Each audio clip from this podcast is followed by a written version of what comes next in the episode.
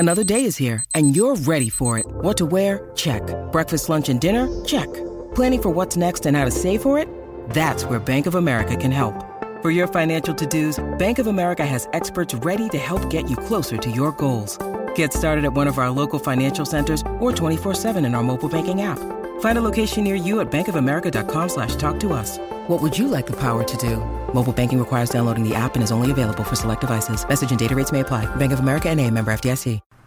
Ladies and gentlemen, boys and girls, welcome back to Basketball Conference, the ACC Football Podcast. My name is Joey Weaver. Joining me tonight, as always, the world traveler, back from another road trip to see one of his teams perform, and another winning effort, Mike McDaniel. Welcome back from New York City, where you saw Notre Dame take on Syracuse at MetLife Stadium. Yeah, you're talking about teams performing. Their offense performed fine. Their defense is still one of the worst in college football. So, you know, you're preparing for Syracuse on a short week, so I'll give them benefit of the doubt. Well, it's not really a short week. Well, you know, they're preparing for Syracuse with a new defensive coordinator, so I guess in essence it's a short week. And you know, Syracuse offense that really just lit up the scoreboard, so they were lucky to come away with a win in a shootout. We'll talk about that game a little more in depth here in a little while, but I will point out that I think that they did their former coordinator, Brian Van Gorder, some justice. They tried real hard to stop Syracuse, so but we'll get into that here in a little bit. We're also joined tonight, once again, back after about a month, where about a month ago filled in for me. His Hurricanes coming fresh off of a victory over my Georgia Tech Yellow Jackets, and headed for a big-time collision next weekend with the in-state rival Florida State Seminoles. Welcome back, Cam Underwood. Please, I need you to avoid trying to take my job this time, because I think that you're threatening me with your performance on these here podcasts. It's good to be back, and I can make no guarantees. All I can do is be myself, and, if the listeners say, they want to go to the bullpen and, maybe switch some things out, hey, we got to go with what the people want. But, we're just going to have a good time and talk some football and see what happens. That's what I'm looking forward to. We'll get in here to some of these games here starting out. But first of all, I wanted to throw out there, so we're going to try something a little different this week. Previously in the podcast, we've had it once per week. It's usually come out to around an hour and a half, give or take, maybe 5-10 minutes, where we recap the previous week and we preview the following week. This week, we're going to break it into separate shows, basically hopefully just get this into a little more digestible pieces for you guys, for the listeners. So we're going to try that this week. We'll post the recap show early in the week, probably on Monday evenings maybe. And then try to get the preview show out to either Wednesday evenings or Thursday mornings or something like that. So hopefully that's a little better for you. Reach out to us on Twitter or on Gmail if you guys can. Let us know what you think. Together we're at BC Podcast ACC. I'm at FTRS Joey. He's at Mike McDaniel ACC. And Cam is at Underwood Sports or Underwood on Sports? No, Underwood Sports. So my last name and then Sports. At Underwood Sports for Cam. All right, gentlemen, let's get into Week 5. We got to start off with the big one from the weekend, the 8 o'clock ABC game, hosted College Game Day. This was really some game of the century kind of material. The Clemson Tigers at home, 42-36 winners over Lamar Jackson in Louisville. And I don't know how familiar you are with Saturday Night Live skits and such, but there was a great character a couple years ago in Weekend Update who would have said that this game had everything. This was a wild back-and-forth game. Clemson had a big halftime lead. Louisville comes storming back in the second half. Right when you thought it was going to be turning for good, Clemson ends up pulling away a little bit. Louisville comes up just short at the very end. This was about as exciting a game in the ACC among big-time teams as we've seen in a long time. Mike, what was your biggest takeaways from this game? Louisville overcomes a slow start. They had that touchdown early in the game, but they really didn't have a lot going there mid to late second quarter. I thought Clemson kind of took control of the game there, and I think Louisville was the first time all year they really faced adversity. And I wanted to see how Lamar Jackson would react to that, because he's been a good quarterback now for 2 years, but he hasn't been the passing quarterback, obviously, that we've seen the last few games. He wasn't that way as a freshman last year, and he comes in, and it's the first really huge game he's played at quarterback when the spotlight is on not only him but on his team. And I thought that the way he performed, especially in the third quarter when Louisville came battling back, I thought that was a testament to how good the Cardinals are as a team and how good of a player Lamar Jackson is, because he wasn't necessarily getting the getting his due, especially earlier in the year, because of who Louisville was playing. And then of course he had the massive game against Florida State a few weeks back, which kind of put he and his team on the map. And then, of course, what he was able to do last night against the Clemson defense, that I think we can all agree now after seeing them play, is one of the best in college football. Even though they gave up 36 points to the Cardinals last night, I mean, Clemson's defense, they were coming after Jackson all night, and he kind of stood in there and made a lot of very good throws, especially in the second half. And, obviously doing what he does on the ground, 31 carries for 162 and 2 touchdowns, impacted the game both running the football and with his arm. Just like you'd expect him to. So I think, Lamar Jackson standing in the face of adversity and keeping his team in the game like he did. It was a pretty impressive final drive, too. I know we'll get into a little bit more here in a second, but really impressive final drive. Clemson had just scored a couple touchdowns to take the lead there late, and Jackson leads his team down the field. It ended up not working out in the end, but, I thought Jackson overall performed really well. And then my one other takeaway on the Clemson side, besides how good their defense really is the fact that Deshaun Watson is obviously still a really, really good quarterback, a guy that's kind of flown in the shadow of Lamar Jackson here a little bit, because Watson hasn't performed up to the standard that we've seen, not only when he was a freshman, but what we saw out of him last year, coming off of an injury and having the season that he had. So, I think Watson, especially in the fourth quarter, kind of took the game over. And, Joey, I think, and Cam too, I think we should have known, you know what I mean? A home team, Dabo Swinney's now 38-6 at home against at home when he's been in Clemson. They're a really good football team, and Deshaun Watson, the leadership they have there at the quarterback position, doing what he did, throwing 5 touchdown passes and leading his team to victory in the fourth quarter. The Tigers are still a really good football team and the team to beat in the ACC, and I think they showed that last night in what was a thriller. So really good game by both sides, but I thought Clemson really flexed their muscles late, and that ended up being the difference. You mentioned how good the Clemson defense played. It's kind of crazy to think that in a game that saw over 1,000 yards of offense, that really Clemson's defense was probably the difference maker in it. And giving up 36 points sounds like a lot, but ultimately that's a Louisville team that hadn't been stopped in any form or fashion before that. But you mentioned, too, the quarterback duel, and Cam, the duel in that game against between Deshaun Watson and Lamar Jackson was really something like we haven't seen in several years in the conference. Were you impressed with both of them? I mean, are you thinking Deshaun Watson's back to what we were used to last year? What's your take on this game? Yeah, I think I had the same takeaways as you guys, but yeah, the quarterback battle was definitely the marquee matchup that was worth the price of admission. I know that it was on ABC National, so you didn't necessarily have to pay for cable to have that. But, whatever you pay for your cable subscription to get it in HD, it was 100% worth it. That was, those are two elite guys, and Lamar Jackson, he's basically been doing it for about one college football season.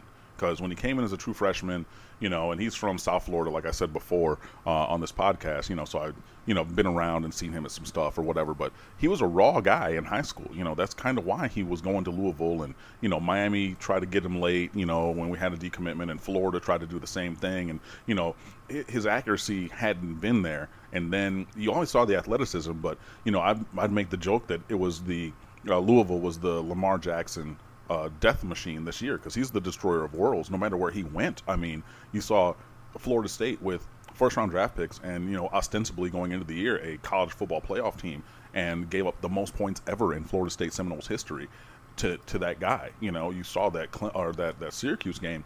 He comes out and just, a million yards and points. The first play from scrimmage, boom, up top, 84 yards touchdown, or 77 yards, I want to say. But he played very well. In that game, he had 82% of their total offense. 467 of their 568 yards, or 427, something like that. But yeah, I just did the math on my computer. It's 82.2% of the total offense was Lamar Jackson. That's still amazing. And if you saw that, you know that this guy is still great. Now, Deshaun Watson on the other side, yeah, he had been the Lamar Jackson before Lamar Jackson kind of thing in previous years, but he's still a great quarterback. He's still a top competitor. And, even like a Brad Kaaya, who, you know, is still, I mean, Miami's 4-0 and his numbers aren't the same, but, you know, if push comes to shove and we have to throw the ball like Miami had to do against Appalachian State, he had almost 400 yards. So that talent is still there and that ability is still there. And in the moments that you need to see it, it'll pop up. And that's what Deshaun Watson did. When they needed him to make some plays, when they needed him to be out there and get the ball to Mike Williams late for that game-winning touchdown, when he had to run the ball a little bit, when he had to do whatever needed to be done to make that team win, he still has that ability. And so even though it was maybe not as quote-unquote flashy as what Lamar Jackson had done, it just kind of reminds you that if you're consistently excellent, that's still excellence. Even if, you know, it's maybe at a 94% you know, percentile performance as opposed to what Jackson can do. And, you know, Jackson did make some mistakes, and I know people are going to talk about him, you know, taking his helmet off and a little bit of pouting and things like that. But, you know, you do have to remember he's a 19-year-old kid, and he wears his emotions on his sleeve, and, you know, he just goes, you know. So, I mean, but on either side, those are two of the best college football quarterbacks that you're going to find around. And I think we could have been having a slightly different conversation, and I'm going to be persona non grata in this household by saying this. But James Quick cost them that game, because on fourth down, with a one-on-one play on the sideline, the last play, offensive play for Louisville, he catches a crossing or a stop route, and he's on the sideline. And all he has is green and one defender in front of him. And he steps out of bounds with a timeout left now. So he could have stayed in bounds and fought for yardage and, you know, tried to maybe put a juke and get in the end zone. He steps out of bounds, 2 yards short of the first down marker, unimpeded and like unforced, you know.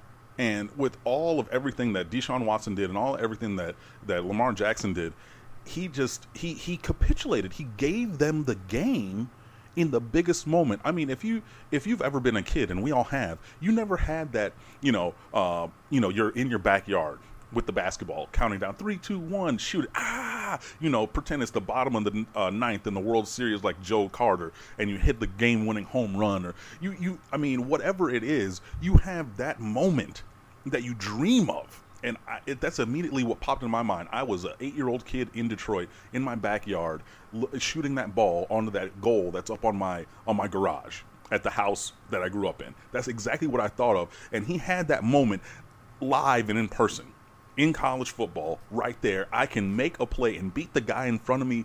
And, I mean, how legendary would he be for scoring that touchdown and then also elevate Lamar Jackson, who threw that ball? And he steps out of bounds and just gave them the game. And it just left me with a sour taste in my mouth, because I know I've been talking about this quarterback matchup for 5 minutes, but that's how amazing it was.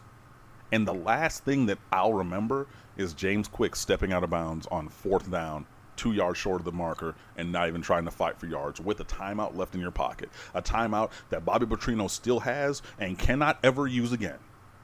And it just... And that to me was the letdown of letdowns, because there had been such an amazing performance, and like you said, thousands of yards, or over 1,000 yards of total offense. This, that, and the third. You got big plays, you got interceptions, you got big hits, you got this, that, and the third, and you step out of bounds 2 yards short on the fourth in the ball game, and you give them the ball game. That's gonna sit poorly with me for a long time, and I'm sure James Quick even longer, but. Back to the original point of the question, both quarterbacks are amazing. They're fantastic, and I hope that everybody watched that game on Saturday night. They did put on a show. The thing with James Quick I thought was interesting they were talking about today was the thought was maybe that he just didn't know where the sticks were. He thought he maybe already had the first down, was just trying to get out of bounds to save some time.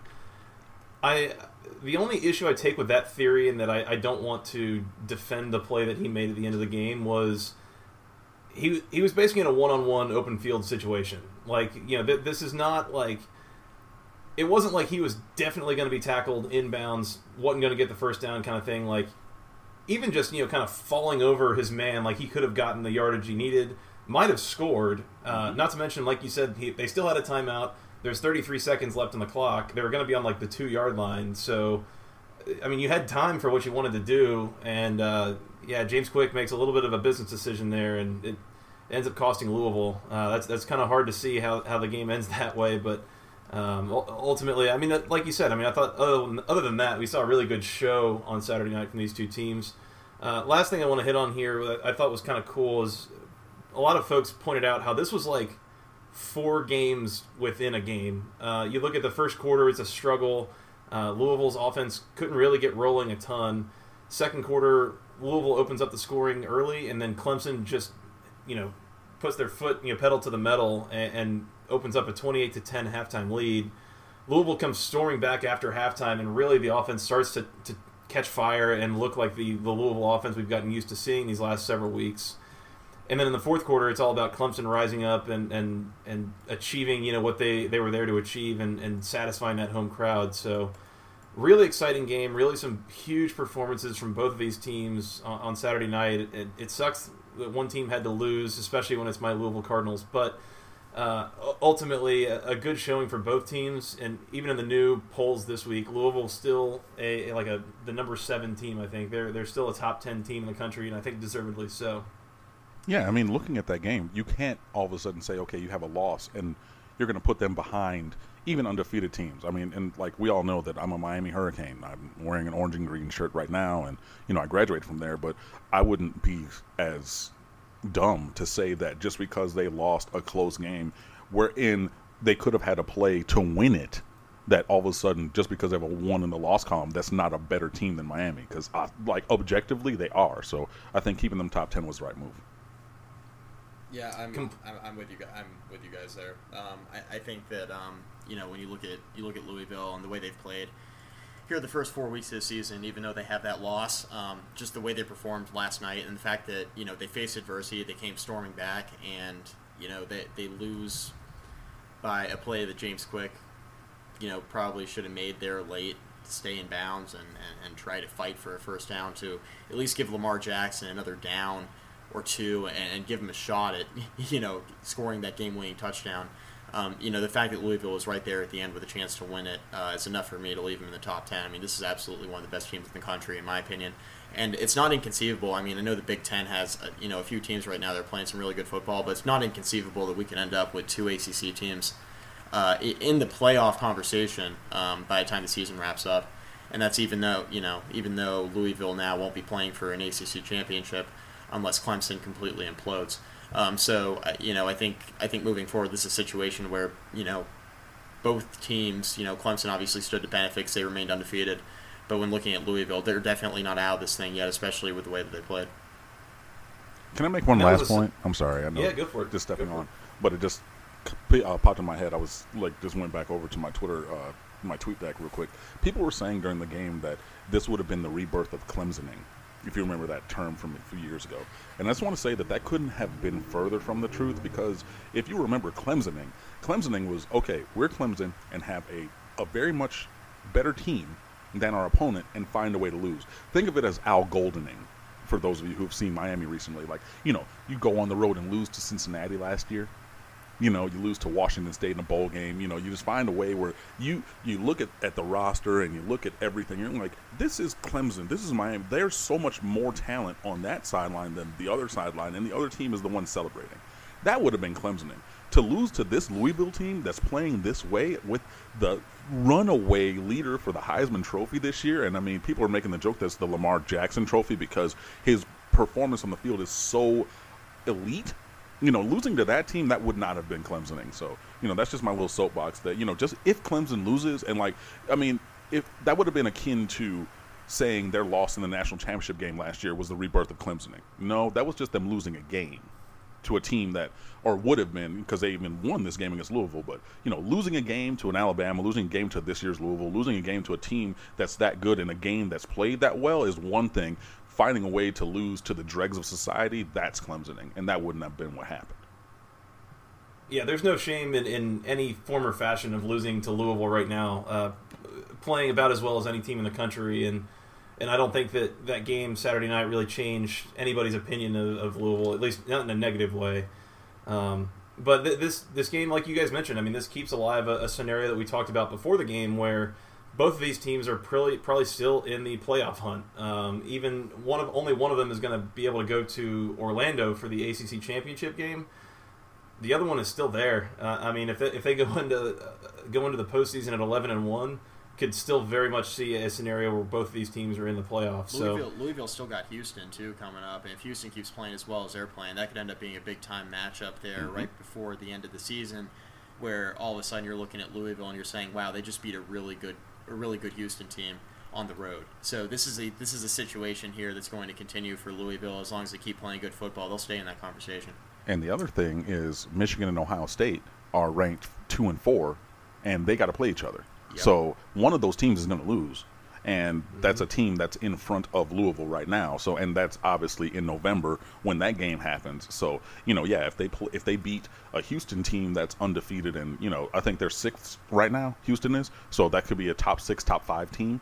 And if they win that game, and then obviously whoever loses, Michigan, Ohio State falls behind them. You know, there's still a lot in front of this team, and, you know, in that playoff kind of a thing. So, you know, there's, again, it hurts to lose, but there's no shame for Louisville, and there's plenty for them to play for. So, you know, just hopefully they keep doing what they're doing, because it's honestly been a fun show to watch this year.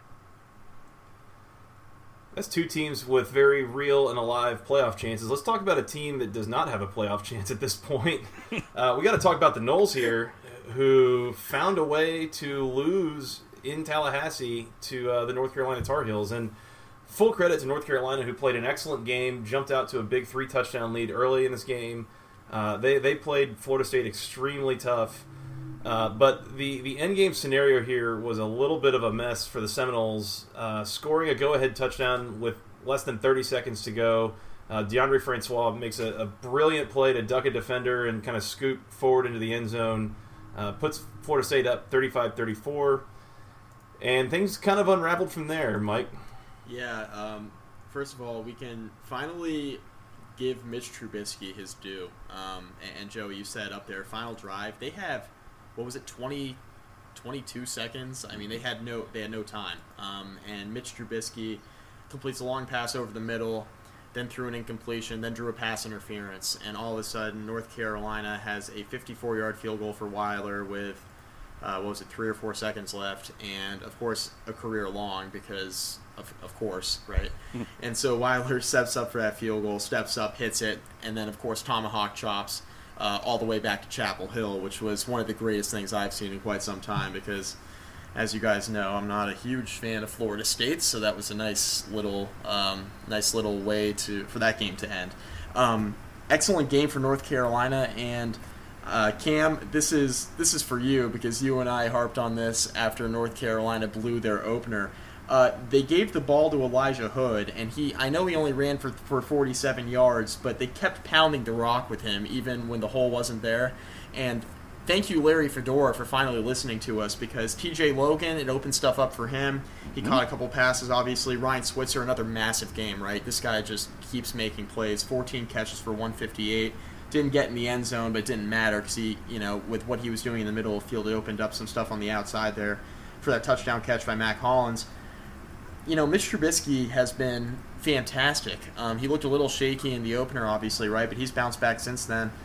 All he does is go for over 400 yards for those 3 touchdown passes. And, look, this Florida State defense is in a lot of trouble. And, we were talking about this here the last few weeks on this podcast, but not having Derwin James, we realize how big of a loss it is when you see the mistakes that Florida State's making in the secondary, and not just the penalties that they had there at the end of the game with the pass interference and whatnot. They had a couple of other penalties like that too throughout the game, but you're kind of seeing them get exposed in the run game as well. And even though they played pretty well yesterday, the passing defense is just a sieve right now. And looking at the way Mitch Trubisky and one of the better passing teams in the ACC performed against Florida State yesterday, for the Seminoles to lose like they did at home, it's a big-time loss. And the fact that Florida State was able to score 3 touchdowns there in the fourth quarter and then still not have it pay off, that's a tough pill to swallow for Jimbo Fisher and his group. So I think it's time really here to reevaluate how good Florida State really is, and, you know, how good of a coach Jimbo Fisher is. I know he's a great recruiter, and, you know, the fans are getting restless there in Tallahassee, which is a little bit ridiculous. But, you know, by the same token, I can understand their frustration with how Florida State's lost here 2 out of the last 3 weeks. So, obviously losing the way they did a few weeks ago to Louisville, and then coming back and blowing the game at home there late against North Carolina, off of a couple plays that I feel could have been prevented. They had a blown coverage there, obviously, on the first completed pass on the final drive, and then having that killer pass interference play there right before Weiler hit the game-winning field goal. That just can't happen late in games. And Charles Kelly, his seat just continues to get hotter there as defensive coordinator at Florida State. So it'll be interesting to see where this goes from here. But, yeah, Seminoles are officially out of the playoff conversation, as if they weren't already after that 43-point loss a couple weeks ago. But, you know, how good is Florida State? I mean, I think we'll just have to see how they perform the rest of the year now with two losses and really an outside chance at a New Year's Six left to play for, and that's really the best they can do at this point.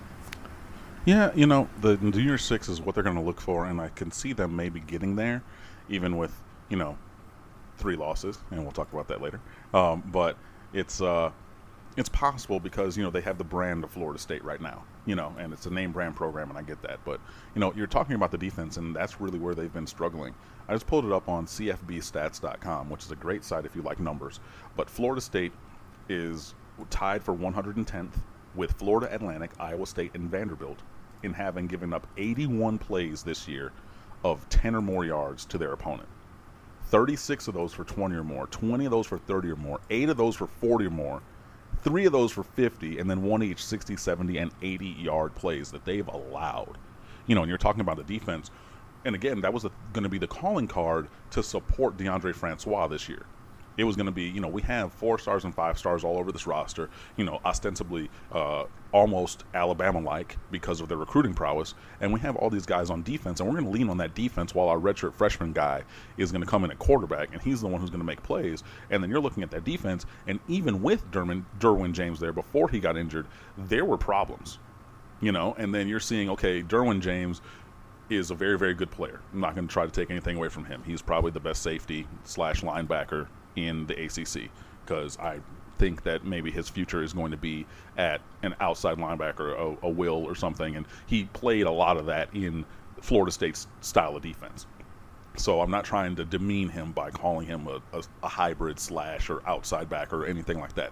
He's a very good player. He's an elite player, and obviously losing him off of defense is going to create some problems. But when having him there already had problems on that defense, you're going to get rid of him, or, you know, he's removed himself from because of that injury, and now there's just glaring holes. I mean, they're giving up, the passer rating against is crazy, you know. I mean, and obviously, yeah, you had Lamar Jackson, Death Machine, and then Mitch Trubisky, who is, you know, people thought would be very, very good because of his caliber or pedigree, and then that's becoming true. Florida State has some real questions to answer on that side of the ball, and I know that people are maybe looking at Charles Kelly, their defensive coordinator, and saying, you know, if you're supposed to be so good even without Derwin, but we have all these other pieces, where is the result? Where is the adjustment that's going to get a positive play from the defense? And that's a right question to ask, you know, and having seen Mark D'Onofrio's defense for 5 years and there not being any adjustment ever at Miami, I understand how that goes when you're questioning the defensive coordinator. But Florida State, yeah, you really have to. I think that when I was on before, I said that on this podcast, I want to say before the season, if you wanted to be great, you had to start DeAndre Francois, because Sean McGuire is going to be an average kind of a guy, you know, and that would give you the higher ceiling for performance to have Francois come in. Now, that's obviously assuming that the defense would be better than it's shown, but, you know, I think that you start winning and you get cocky. And I think that that's what's happened to Florida State a little bit. You know, you start winning, and then, you know, the fans start chirping, and the guys start, you know, the players maybe believe their own press clippings a little bit and things like that, you know. And, you know, I think that maybe there's an overconfidence there that's kind of been exposed. They expect the other team to roll over. They expect, you know, we're Florida State and we're going to find a way to win, even, you know, when we maybe shouldn't. If you're looking to a 2014 team, or you're looking to 2015, they even won some games they should not those last 2 years. They probably won about 5 or 6 games that they probably should not have won. And, you know, you start believing that's going to happen all the time, and, you know, that's not what's going on. So the question is really going to be begged of Florida State is, what is this team made of? Where's the defense going to be better and make plays? And then how do they rally? Because this is obviously not something that they've been through recently, where You know, they have two losses. One, I mean, they got blown out, like, real bad. And then this one, you know, it ended up being where they had a game that they thought they'd won, and they end up losing. You know, and they're down in the 20s in the polls for the first time since, what, 2012, 11, something like that? So it's been a long time since they've really had to face these kinds of foundational questions for their program. So, you know, we'll see what happens. But, yeah, the defense getting short because, you know, Francois, he's okay. You know, he made some great plays. He made a play that they thought was going to be the game winner. Dalvin Cook is still Dalvin Cook. He's amazing. You know, they still have a really good team. They just aren't winning. They aren't getting the result as often or in the way that they want. So that's really going to – how they rally from this is going to show what they're made of. Yeah, and I think that there were some comments coming into the year of, I think, Jimbo Fisher saying things like, you know, Francois looks a lot like a recent Heisman-winning quarterback from Florida State, you know, and it's like I think it is exceedingly obvious at this point that DeAndre Francois is not Jameis Winston, at all. He's fine. Mitch Trubisky, on the other hand, like you guys have said, I mean, he looked excellent. He currently leads the country in completion percentage. He's, I think, sixth in total passing yards, and he also has yet to throw an interception this year, which makes him unique among the top 50 in passing yards in the country. You have to go for the next quarterback that has not thrown an interception. You have to go all the way down to 53, Zach Terrell of Western Michigan. So Mitch Trubisky has been absolutely lights out this year, and it helps when you've got guys like Bug Howard and Ryan Switzer on the outside helping him out. But he has been as good as advertised, and that's been a big deal for North Carolina. The thing that I struggle with here is that football being a very zero-sum game, I don't know what this tells us. You know, if this tells us more about UNC is actually really good or Florida State actually has some major problems. And maybe it tells us both, you know, that North Carolina is fully ready to contend on this level on a consistent basis. Maybe it tells us that Florida State really does have some issues that they've got to work through and address because for Florida State in particular, I mean, this thing could easily start to, you know, kind of spiral out of control a little bit here as they've put up with two losses now just in the first 5 weeks of the season. So curious to see where the Noles go from here and curious to see if North Carolina can keep this up. They come off of a last-second win over Pittsburgh.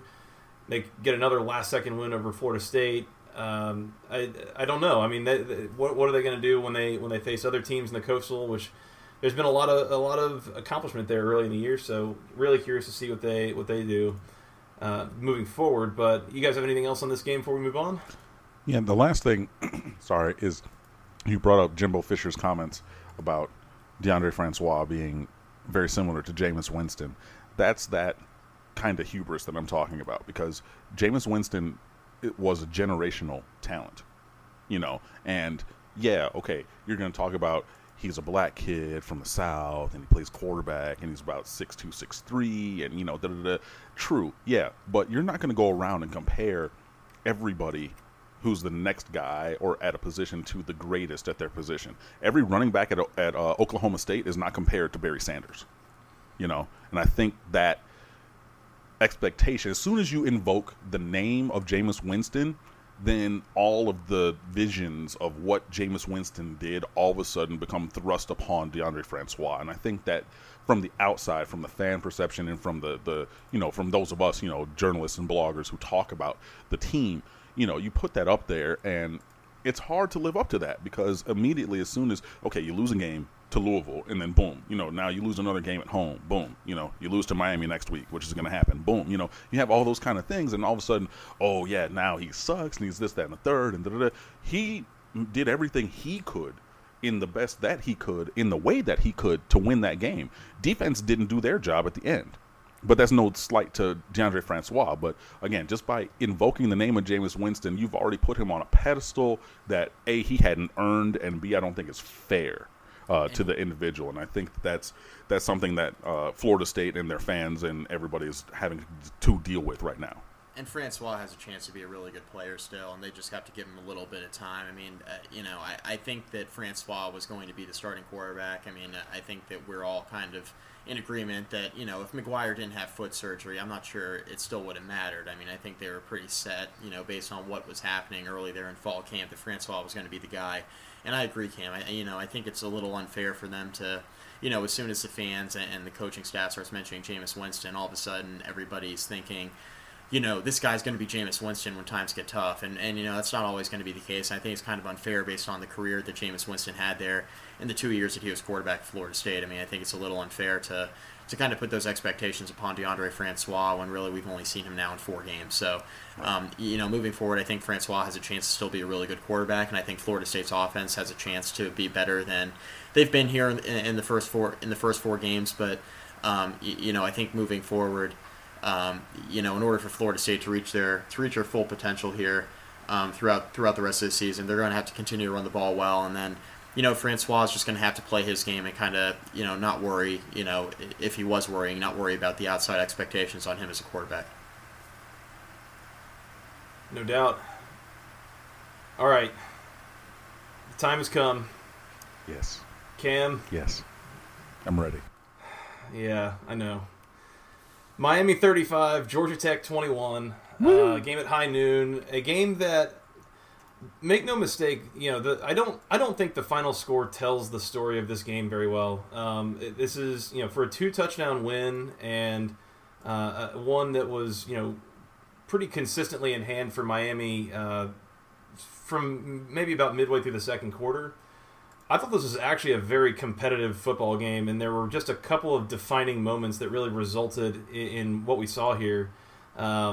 Ultimately, Miami looked really good, but maybe not, 85 Bears good, like some people were trying to treat them as. Right. Georgia Tech looked better, but still with some pretty big flaws. Cam, what was your take on this game? Were you happy with how Miami performed? What do you take, from this game moving forward? Yeah, I'm happy with how Miami performed. I think that obviously there's always room for improvement. I think that the scoreline could have been a little bit more in Miami's favor, driving for a potential touchdown, late in the game. David Njoku just kind of lost it for a play. He had a chop block and a block in the back, which they called unnecessary roughness after the play, which was fair because it was after the play. So 30 yards of penalties on one play, you get backed up and, don't end up scoring there. But even if you get a field goal, then you're up by 17, So I think it was a solid performance. We got a couple stops when we needed to get off the field. Georgia Tech, you guys did hold the ball for 40 minutes, 2-1 time advantage. So Georgia Tech absolutely sat on the ball this game. Oh, God. I mean, there were 3 possessions in the first quarter. Georgia Tech had the ball for about 6.5 minutes, and then Miami had the ball for 2.5 minutes, scored a touchdown, and then Georgia Tech had the ball for the rest of the first quarter, spanning into the second quarter, when they got their first touchdown on the first play of the second quarter. So, I mean, yeah, and obviously that's what Georgia Tech's going to do. You're going to try to have the time of possession advantage. You're going to, grind on a team and things like that. And I think it was good for Miami to see that, to endure that, because, there weren't any conditioning issues or anything like that, which you'll usually see from a team who's going to be on the field for defense for 87 plays or that's run plays, by the way, so it's going to be things like that. Georgia Tech, was able to do a couple of things in the passing game early that kind of were unsettling because Justin Thomas is not a good thrower, and he hit his first 7 or 8 passes. So I'm like, okay, maybe looking at the secondary a little bit for that. The inside run on the flex bone, the dive to the B-back up the middle wasn't there, but Georgia Tech had great success on toss plays and speed options to the outside, with both Justin Thomas keeping it and then pitching it to the running back.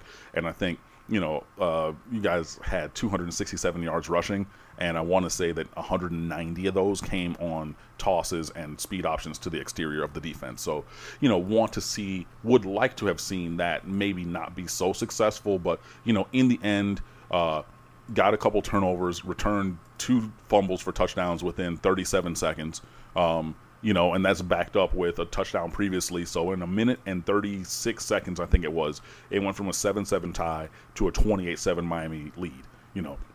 Obviously the fumble returns are kind of flukish because, turnovers are largely luck. So you cannot really count on those things. But, overall, I think Miami did pretty well in the game, obviously. I think that the scoreline was it was competitive. Like, I'm not going to say that it was, a Louisville, Florida State, 43-point rout, because it wasn't. But I think that the scoreline was fair and indicative of, how the game went. I will say, I think that Georgia Tech did a great job of executing its game plan. It was exceedingly obvious the whole time that was the intent, was slow the game down, just sit on the ball and keep Miami's offense off the field.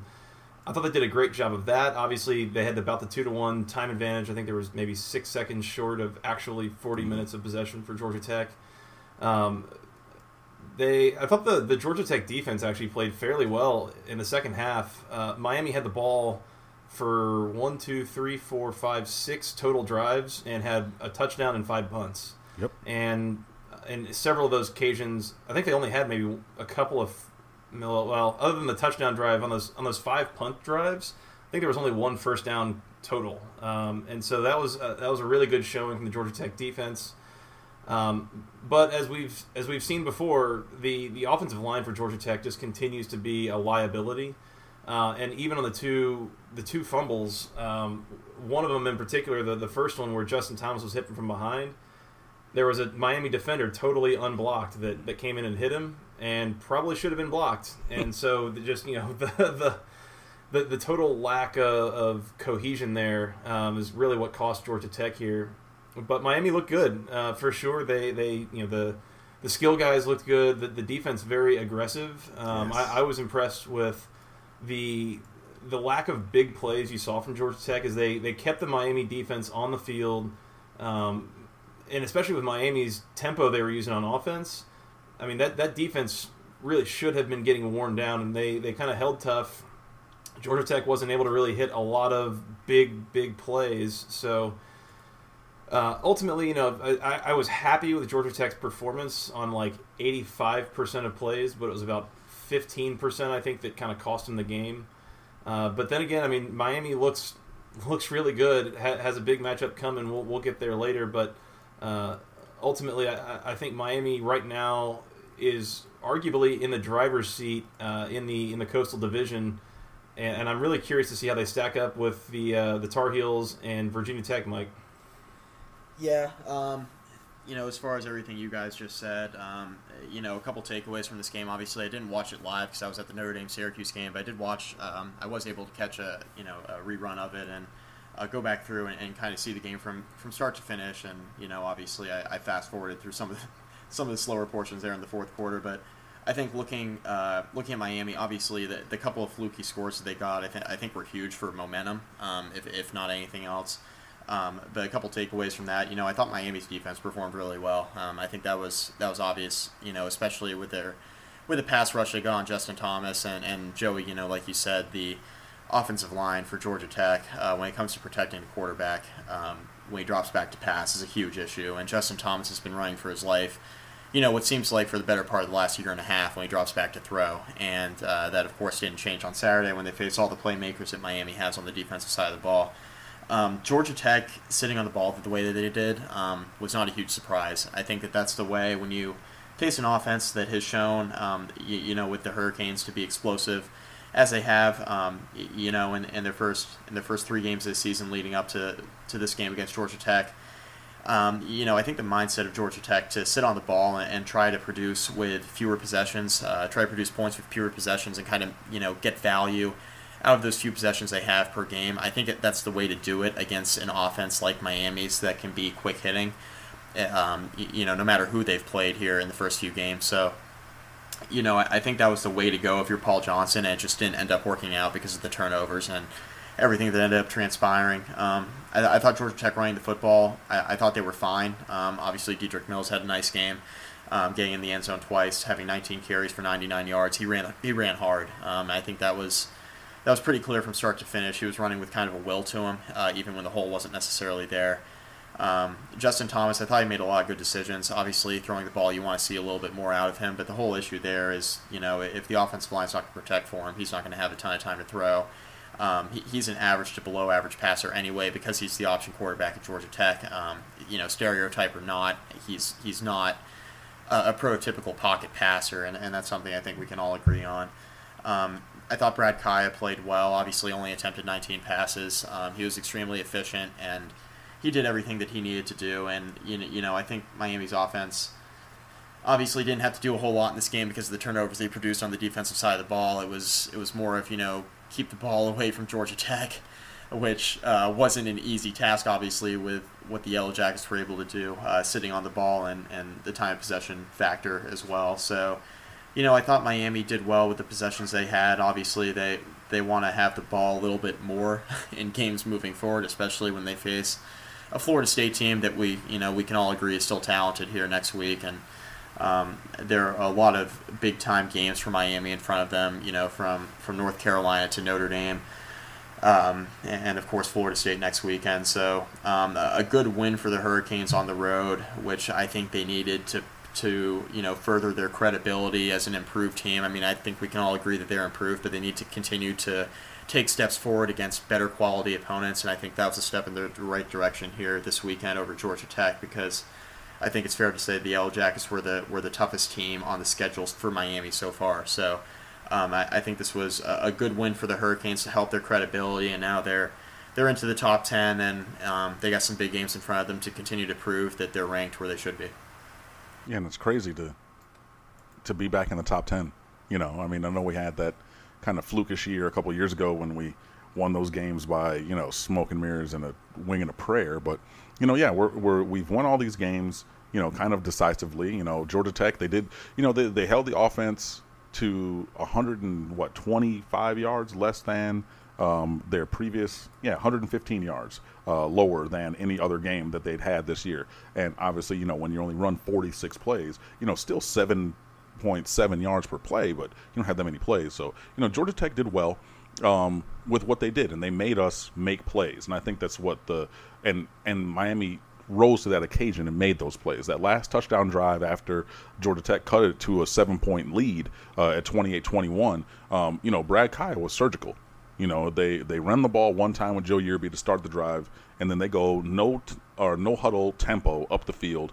Ahmmon Richards on the left side for 12. Ahmmon Richards up the left sideline for 31. Stacy Coley across the middle for 31 and a touchdown. Boom, boom, boom. 74 yards in three plays. Boom. You know, and so we made the plays when we needed. Now, you know, Brad Kaaya, I know people are still on this, you know, he's not throwing for 1,000,000 yards a game thing, but Mark Richt already said that we're going to run the ball more. You know, and it's not necessarily going to be as chuck it around the yard as it had been. And, you know, I think he went 13 for 19 on the game, like Joey said already. One of those was a blatant drop, and it was a tough catch for Stacy Coley on a slant, but Coley usually catches that ball. So that's a drop. And then on one of those possessions that Joey said that Miami had, you know, 3 and out and a punt in the second half, Ahmmon Richards on the right side, he goes to, you know, take a 10-yard out, and he slips out of his break. And that's a ball that has to be thrown on time, otherwise it's going to be 6 going the other way. So obviously Brad threw it on time, hoping, you know, expecting his guy to be there. Richard slips, and then he kind of gets up and he's looking around. I'm like, no, by the time that you slip and then recover, that ball's gone by you.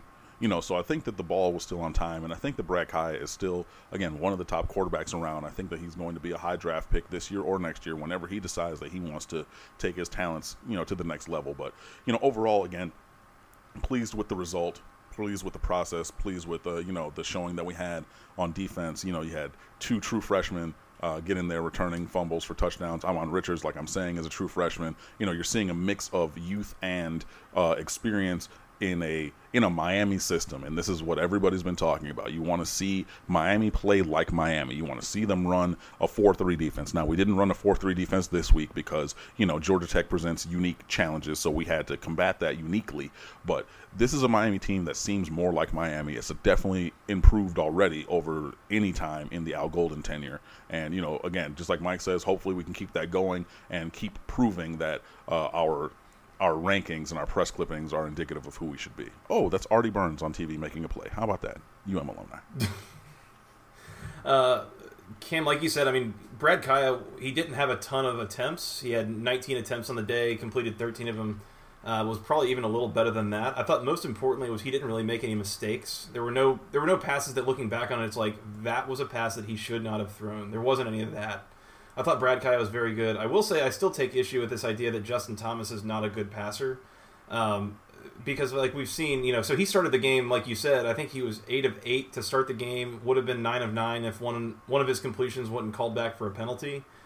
And then there were two more passes that Thomas threw into the end zone in the fourth quarter that were both dropped by Tech receivers. I maintain this notion that Justin Thomas does not get enough help from the guys around him, and especially this year, they really lack a deep threat on the outside at Georgia Tech, and that's causing probably more issues for the offense than we want to give credit for. As much as we talk about the offensive line or the play calling or whatever, the fact that there's nobody that Georgia Tech can go to over the top is probably about as much of a problem as a lot of other things are. So, again, overall, good game by both teams. Thought they both played well, played really hard. Got those oranges and juice boxes at the end, and another orange and juice box reference. For the absolutely for 2 out of the last 3 weeks there on that, so that's solid.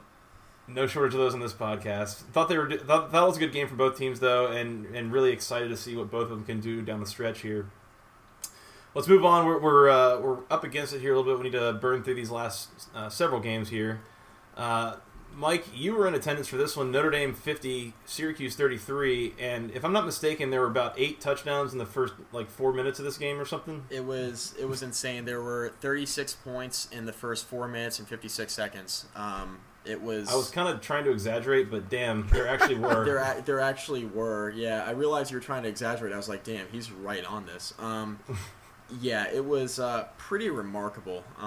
Syracuse's defense was as advertised. Notre Dame's defense was also as advertised. Not very well advertised. Yeah, yeah. Disclaimer: they both suck. Deshaun Kaiser was every bit as good in person as I expected him to be. I had never seen him play prior to this in person, and seeing Kaiser make all the throws that he made.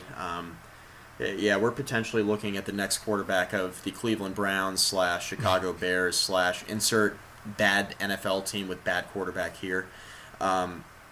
He's got all the tools to be a very good top-end NFL prospect. The one thing, watching Kaiser play, he makes all the throws. He's got the physical tools. There were a couple plays there where Syracuse had busted coverage and Kaiser I don't know if he just didn't see it or what was going on, but they had guys running wide open deep down the field, and on 2 or 3 different occasions, Kaiser never even looked their way. That's obviously something that's correctable moving forward, and if you're going to be a professional prospect at the quarterback position, that's the kind of issue you want to have versus mechanics or otherwise. But yeah, Kaiser was good.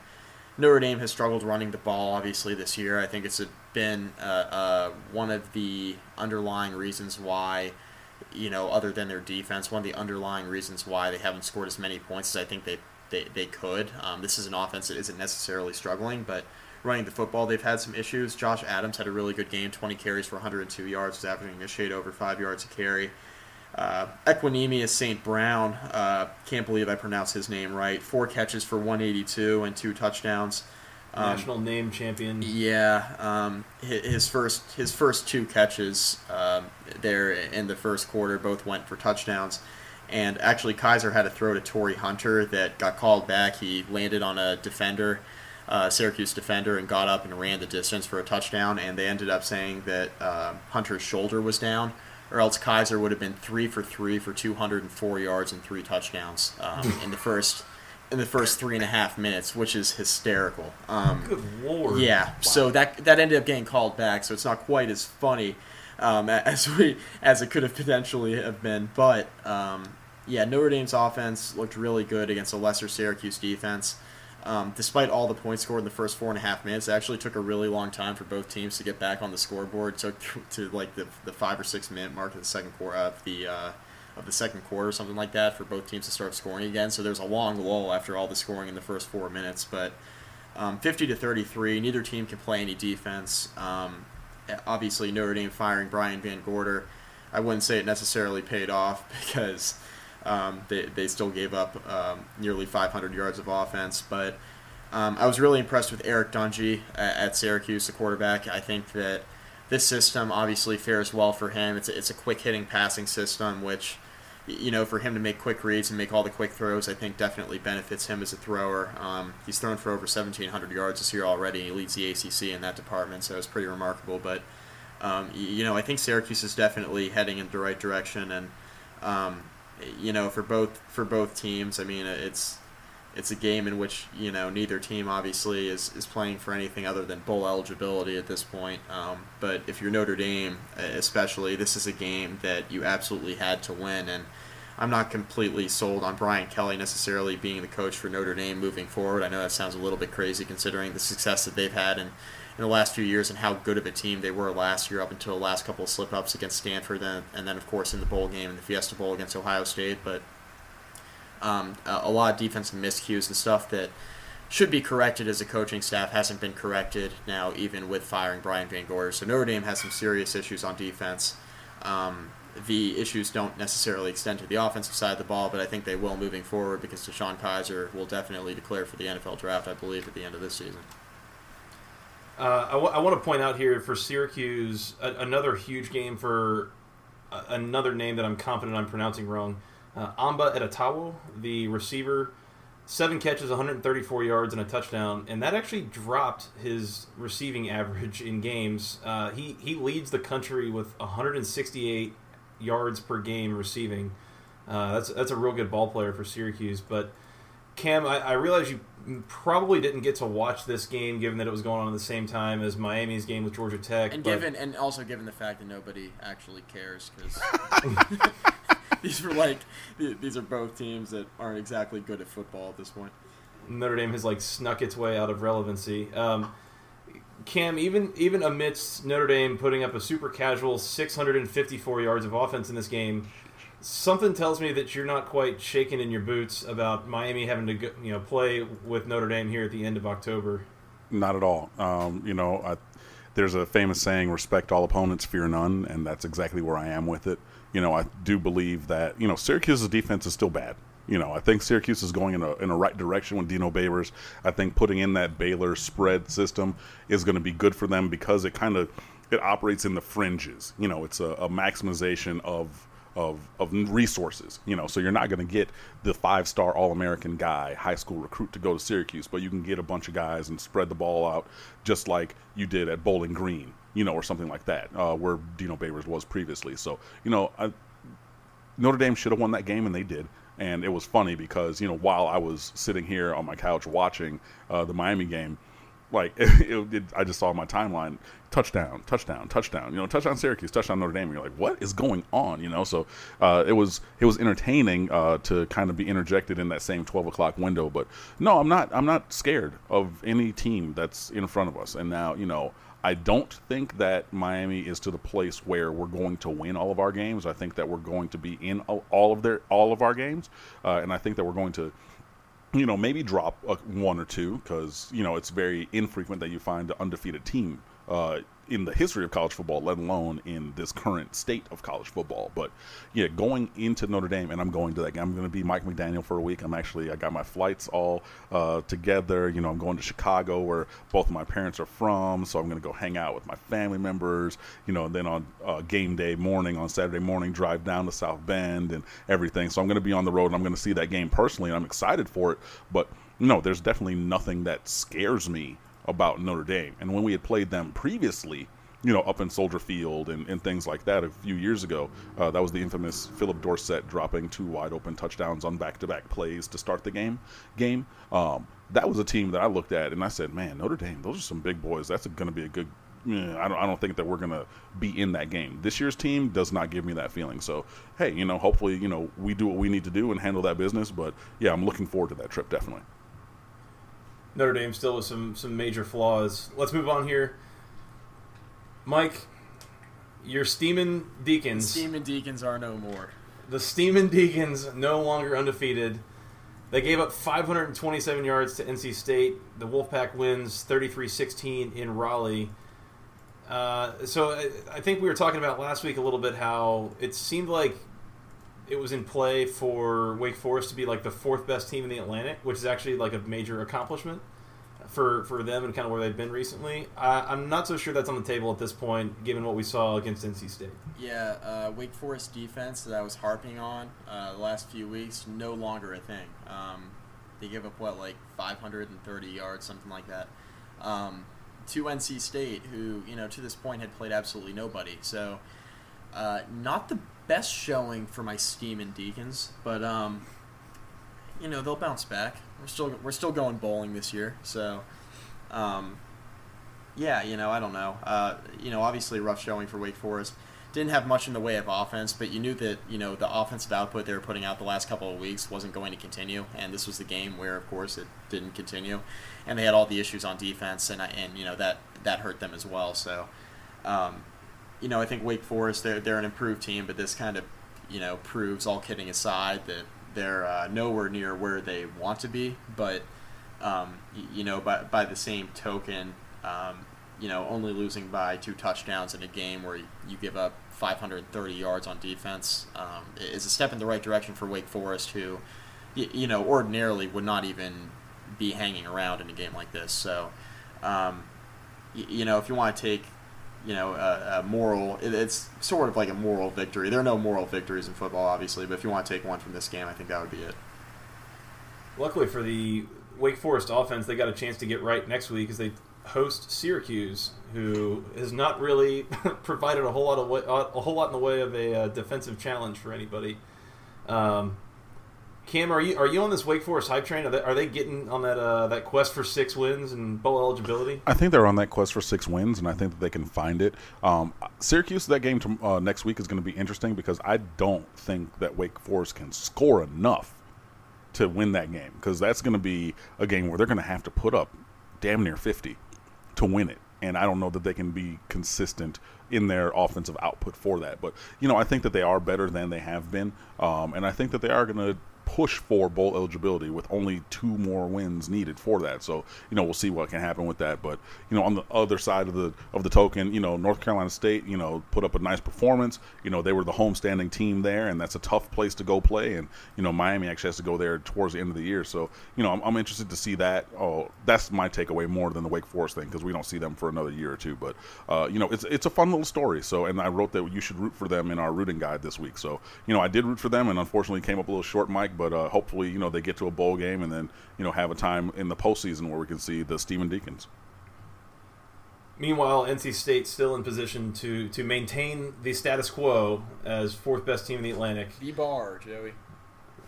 NC State remains the bar in 2016. Who would have thought?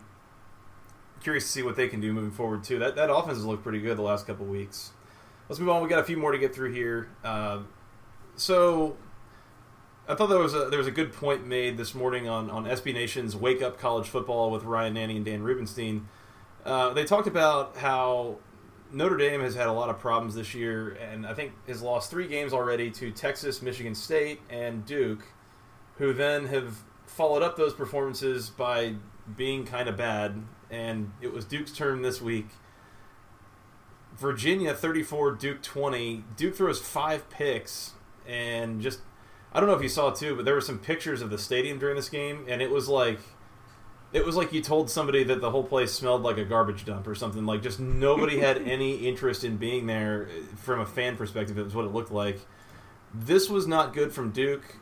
I don't know that it tells us a ton about Virginia, but man, that's a demoralizing follow-up to a win over Notre Dame if you're the Blue Devils. I was gonna say, outside of the top 3 or 4 teams in the conference, we know nothing about some of these teams in the middle, more towards the bottom, I guess. Virginia and Duke, we know nothing about them. Duke goes to South Bend, beats Notre Dame, comes back the following week. Daniel Jones lays an absolute egg. 5 interceptions. That is as freshman of a performance as you could possibly come up with at home against a really bad Virginia team who now has 2 wins. For Virginia and Bronco Mendenhall, they've won a couple straight here, and, they were the laughing stock of the conference, and now they've scraped off a win against a Central Michigan team that Joey, I know you and I were talking about as being a team, at least offensively, that could really score some points. And Virginia beat them. And then to come back here and go on the road and win a conference game that you absolutely needed shows the will of a Virginia team that definitely could have been broken with how they performed the first 3 weeks, especially with a loss in the opener to an FCS opponent. So Virginia seemingly is trying to turn their season around, and meanwhile, I still know nothing about Duke. I don't know if they're any good. I don't know, you know, I guess they're well coached because Cutcliffe, you know, historically has had his teams ready to go, but if you're ready to go, you need to beat teams like Virginia, and Duke wasn't able to do that on Saturday. Cam, these two teams are still the basement of the Coastal, right? Yeah, they're definitely going to be, well, Virginia definitely. I don't know about Duke. I think maybe Duke because, you know, ahead of them, I would put Georgia Tech. I would definitely put Miami. I'd definitely put North Carolina. Virginia Tech and Pittsburgh? Oh, yeah. So then, yeah, definitely. Those two teams would be – because I'm taking Virginia Tech, I'm taking Pittsburgh over them as well. So, yeah, you know, I think – and I said this for the last couple of years, Duke is not that good. And because if this was actually the basketball portion of basketball, you know, season or basketball conference podcast, then of course, yeah, you know, Duke would be at the top. But in football, they've been an average, very average team. And, you know, they're talking about having this freshman come in and play quarterback, and he's, you know, the next coming of Steve Spurrier, you know, or whatever. Well, Steve Spurrier didn't even go there. He went to Florida. He coached at Duke. But, you know, they're trying to make him out to be this world beater, and he just simply isn't. So, you know, you're having those things and where you have the growing pains of, okay, he goes in and plays basically a perfect game at Notre Dame, and then they lose at home. You know, and I think that this is indicative of what this team is. And, you know, if you spin that forward, you know, that gives me more pause to think about how average Notre Dame is. Because if this team is able to go in there I know that you can get beat on any single week, but yeah, these are the two teams that should be the teams, you know, at the bottom of the Coastal Division. And, you know, it's the fact that Virginia won this week's game proves that point to me, because if you're a good team, there's no way that you lose to this year's Virginia team, and they did. So yeah, bottom two definitely. Yeah, and I think it's conceivable that neither team wins another conference game going forward. I guess I haven't looked at either schedule, but ultimately, Virginia put up 34 points on a Duke defense that's not, you know, anything particularly dangerous, and got 5 interceptions to help out with that. So, good game for Virginia. Glad they were able to get a conference win. If I'm not mistaken, is that the first under Bronco Mendenhall? Yes, indeed. Yeah, so good start for Virginia, but might be a little bit of tough sledding ahead. Let's move on. We got 2 more out-of-conference games this week we've got to talk about. First of all, Pittsburgh hosting Marshall. Pittsburgh comes away 43-27 winners. The Panthers, I could see this still being a bit of an unsatisfying performance for a lot of Pitt fans out there. Pittsburgh went up big in this game. I think they were up 27-0 at halftime. And then things kind of started to turn. Marshall comes out and makes it a game. At one point, it was 30-27, and so Pittsburgh had almost completely lost a 27-point lead at home to, you know, a group of 5 team in Marshall. So it's good that they got the win. They're back kind of on the right track after a couple of rough losses here, but. Man, Mike, Pittsburgh continues to just show some cracks in the armor, and I'm worried. I'm worried about this team moving forward. I just they're having a lot of issues in places that I wouldn't have expected them to. Yeah, I mean, I think the surprise here. Well, there are 2 surprises. I think one is that Pittsburgh's offense is better than we thought. I think that's a fair assessment through, you know, the first quarter of their season, or first third of their season, I should say now.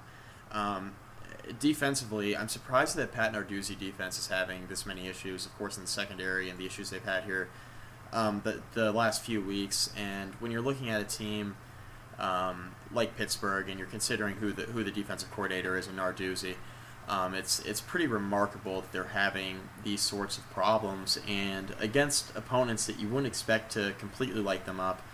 Save for North Carolina. You know, Marshall had some success throwing the football, especially in the second half. which concerns you because Marshall's not a very good football team, and Pittsburgh still has a lot of tough opponents here left on their schedule. And if teams can throw against them, I think there are plenty of teams here in the ACC remaining on Pitt's schedule that can have some success in the passing game. And if that continues to be an issue for Pittsburgh, I have trouble seeing them reach the potential that I think they can reach with the athletes they have on both sides of the football. So I'm with you. I mean, Pittsburgh definitely concerns me. We check the game log here. Oh, Marshall, only 240 passing yards. That's a stark improvement from the, 1,300 yards they'd given up the 3 weeks prior. So some improvement there for the Pittsburgh defense in the passing game at the very least. Rushing...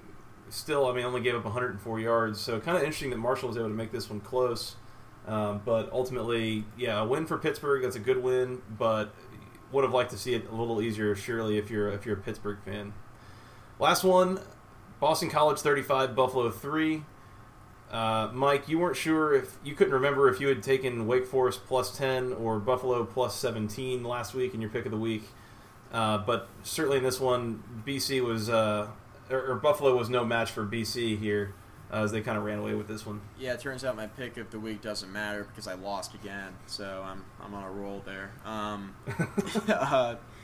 Yeah, I mean, I guess, how can I be confident in Boston College, right? In hindsight, I guess. I'd go back and I'd make the same pick again, so, there's that. Boston College, it's good to see them score some points. Their offense is a concern of theirs with, the success their defense has had in recent years and then the issues they've had on offense consistently. It's good to see them score points and win a game that they're supposed to win in relatively easy fashion. So, yeah, nothing else to really say in an out-conference game other than it was a good win for Boston College. That's, about 38 points per game the last 2 weeks for Boston College's offense over Wagner and Buffalo, a trend that is likely to break this weekend when they play Clemson, just for what that's worth. Cam, I don't know if you've gotten to catch any Boston College this year. I mean, what should we be expecting from Boston College moving forward? It seems like the defense is maybe not quite as magical as they were last year, although they still are top 5 in the country in yards per play. Yeah, and sorry again. This is leading the country in yards per play. Right, but that's something that I spoke of when I was on here previously because their previous defensive coordinator Don Brown went to Michigan, so obviously they have a little bit of a different. Well, they not a little bit. They definitely have a different defensive coordinator, and obviously, when you lose guys to graduation, some of those guys who have been in that program for a few years, that institutional knowledge, as it were, kind of leaves the field. So you replace that. Honestly, I think that the thing for them, and I wrote this in our rooting guide last week, is I want to see them maybe just make it tough for some of the teams in front of them. And they're in the Atlantic Division, so that means Florida State, Clemson, Louisville, North Carolina State, the top four in that division. But maybe just, I mean, they're just some dudes who want to play tough over at Boston College, and I want to see them make life tough for those teams against whom they play. That's it. I mean, obviously, maybe try to steal a game here and there, but, that's really probably not too realistic considering, they're going up against teams who have much better talent and production and all experience in those things than them. But, yeah, just make life tough. Lean on that defense. Be opportunistic with that offense. Patrick Toll's their quarterback who's, he transferred from Kentucky, so he has some experience from years of playing in the SEC. Maybe he makes some plays, things like that. So just be opportunistic on defense. On offense, and just really make life tough on defense, and then have the chips fall where they may. But that's and then any positive result that they get from that is just a bonus. But that's what I'm looking for from Boston College. One thing that we can never actually bring into question: those guys up at Boston College are definitely being dudes, serious dudes at Boston College. Man. Every day, dudes at Boston College. All right, so to kind of put a nice little bow here on week 5 before we get into a couple of awards for the week. Cam, what was the biggest thing that you learned this weekend about the conference as a whole, whether an individual team or kind of what we've seen on more of the larger, bigger picture stuff? I think the biggest takeaway is that ACC football is better than people want to believe. I think that it's, been SEC is, light years ahead of everybody else was the perception. But, as of today, both conferences have 6 teams ranked in the top, the AP top 25. Miami and Clemson and who's the third one? Louisville are all in the top 10. So you have top-end talent, you have depth of talent, and even when we're talking about some of these other games, like a Syracuse, they have intrigue to them. North Carolina State, they have one of the toughest home field advantages in the country. Pittsburgh, while they did struggle to hold on to the lead that they built, that's a solid team as well. So I think that ACC football across the board has really stepped its game up over the last year and a half or 2 years, and I think that that's a positive thing for everybody in this conference going forward. Mike, what you got on this weekend?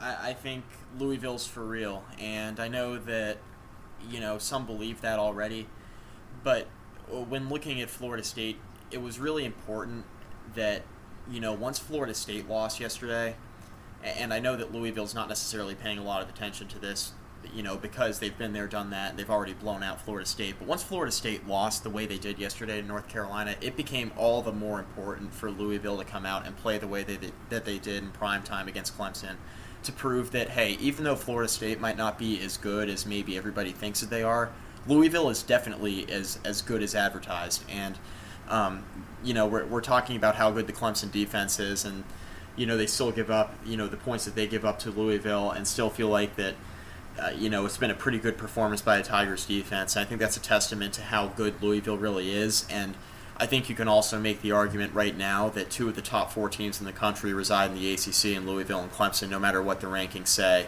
And I think that Louisville still has a say in this thing, moving forward. And that's something I really didn't believe, heading into the weekend, that there could be 2 ACC teams potentially getting into the playoff. And, of course, we have a long season to go here. A lot of teams are just getting into the beginning of conference play. But I think it's fair to say that, we know anything can happen and upsets happen every week. And the college football rankings, as far as the playoff is concerned, is a moving target, so to speak. And, a lot of different things can happen here throughout the course of the rest of the season. But I think at this juncture, we can agree that Clemson and Louisville are 2 of the best teams in the country, and you won't find a game, perhaps the rest of the season, that's as good as the one that we saw on Saturday night.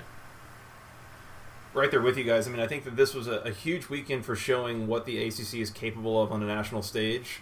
Obviously, with the 2 juggernauts, Clemson and Louisville, and then there's a lot of other good performances too, obviously from Miami and North Carolina, things like this. I will say I was a little disappointed in what we saw from Florida State, that they got down as much as they did early on and weren't able to pull it out at home. I thought that was, a little odd. Not what we're used to at the very least from Florida State, but ultimately a lot of really good stuff from the ACC this weekend. And that brings us to the Go ACC moment of the week. So we talked about this a little bit before we went on the air here, and I thought, Cam, you had a great idea that this is typically an award that we give out as like a totally like sarcastic thing of just something that was a total mess that happened and is just kind of a facepalm kind of thing. But there weren't any really obvious candidates here this week, and I thought that you had a great idea of how to handle this week if you kind of wanted to talk us through it. Yeah. Having been on before, I understand the Go ACC moment of the week. It's going to be a tongue-in-cheek kind of facetious thing, but yeah, there were so many things, and you could have made some arguments for a couple of things, like, for example, Pittsburgh almost blowing that lead, or the 2 fumbles returned for touchdowns in 3 plays that Georgia Tech gave up. You could have made those kind of things, but that's like, eh. So instead, I said, how about we actually just kind of honor the excellence that we saw on Saturday night, and for every year in the SEC, they're talking about, LSU and Alabama or, whoever is the game of the century. But, that Clemson-Louisville game was outstanding, fantastic football and the best representation of what, collegiate athletes or athletics can be, and that was on the national and worldwide stage. And those were 2 ACC teams, and I know that Louisville lost that game, obviously, and we've talked a lot about that. And Clemson, came back and they won that game. But everything that happened in that game, that was just spectacular. So I think honoring what they did and the excellence that they showed, I think that's a perfect ACC moment of the week. So that's what I thought we should do maybe this week to kind of buck tradition, but just really extolling the glories of Clemson and Louisville, that game that we saw on Saturday night for the Go ACC moment of the week.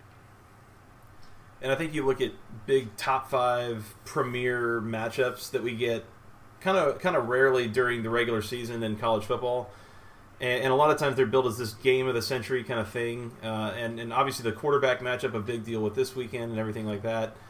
I thought that the ACC and Clemson and Louisville putting on this game, I thought that was about as good as anything else we've seen from the SEC or the Big Ten or anything else in recent years, so was really impressed with what we came away with there, Mike.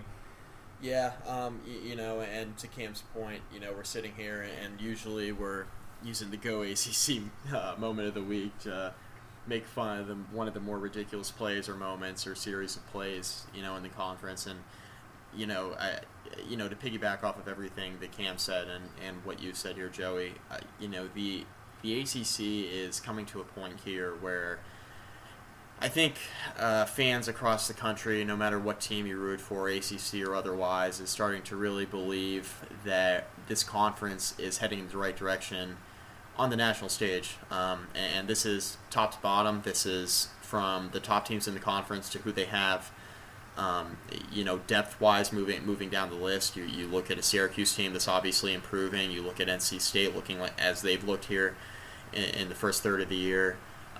You look at Virginia Tech and Miami improving in the Coastal. North Carolina still playing well. I think there are a lot of teams that are heading in the right direction in the ACC, and I think that all culminated there in the game on Saturday night with how Louisville and Clemson were both able to perform in a game like that on national TV that everybody was watching. So, two of the best teams in the conference, two of the best teams in the country, and really showcasing what the ACC has to offer here. From a football perspective, when they've been, frequently referred to as basketball conference, of course, which is, as we so affinitively named this podcast. So, a really good weekend for the conference, and it all culminated in that Louisville Clemson game as the Go ACC moment of the week. Just how they were able to play, and let's hope the ACC continues to have weeks where they continue to play like this across the board, and there are a lot of teams that, start to earn the respect that maybe they deserve. Go ACC indeed. Last thing here on week 5 before we get out of here, now that we're breaking this thing up into two podcasts to be more digestible chunks, this one we're only at about an hour and 22 minutes, so this is doing well. We got the recently named Brian Van Gorder Memorial You Tried Award. We got to hand that one out. We can't get out of here without some hubris. It sounds even better when you say it out loud. Cam is all about this award. Yo, I love this thing. I love this award because there's a spreadsheet, so a little inside baseball where, the topics are like run down on the Google document. So I open it up and we're talking before the show. And I didn't really look at it because, I need to look when we're going to get ready to record. And I saw this and I was crying real tears, laughing. I'm trying to hold myself back and contain right now. But I love this. This is awesome. R.I.P. Brian Van Gorder, you tried real hard. This week we're going to give this award to another team that was in position to win and then found a way to lose it, and that was Cam's Florida State Seminoles. Hey, wait. Before you put this on me, because I know people are going to say this, I had nothing to do with this. This is all Joey and Mike. They're the ones who came up with this. They're the ones who decided what this was going to be. I did the Go ACC moment of the week for this week. This is on them. You know what I realized? I was going to say, we just screwed this up. In honor of Florida State, this is the Charles Kelly Memorial You Tried Award this week. Rough. Just, yeah. Are we going to rename this award every week against ineffective defensive coordinators? No, absolutely not. But if that's the direction this has to go in, we'll let the listeners decide. No. Sort of Twitter poll. No kidding. From Brian Van Gorder to now Charles Kelly, Florida State's defense there on the final drive. I'd like to congratulate them on the Brian Van Gorder / Charles Kelly Memorial You Tried Award because North Carolina had 20 seconds remaining and no timeouts, and Florida State's defense still found a way to screw it up. They left a receiver wide open down the seam. They forced an incomplete pass before, of course, giving up a pass interference penalty that allowed Nick Weiler to hit the 54-yard game-winning field goal. So congratulations to Florida State's defense. You're the winner of the second weekly Brian Van Gorder Memorial You Tried Award. Florida State defense, you had 20 seconds and about 40 yards between you and field goal territory, and you tried really hard, but it just didn't work out. Congrats. Okay, guys, we're going to get out of here. We're going to, we're breaking this up this week. This is going to be the Week 5 recap episode. We're going to come back later this week and do a Week 6 preview, talking about the games going into this weekend. So try to keep that a little bit shorter next time, but ultimately this has been a lot of fun. Cam, obviously, thank you so much for joining us. It's been great having you back. No problem. It's always a pleasure. Absolutely, and Mike, always a pleasure with you as well. We'll be back later this week and ready to talk about some Week 6 action. We got a good slate coming up this weekend as well. But until then, for Cam Underwood and for Mike McDaniel, I'm Joey Weaver, and we'll talk to you later this week. Go ACC.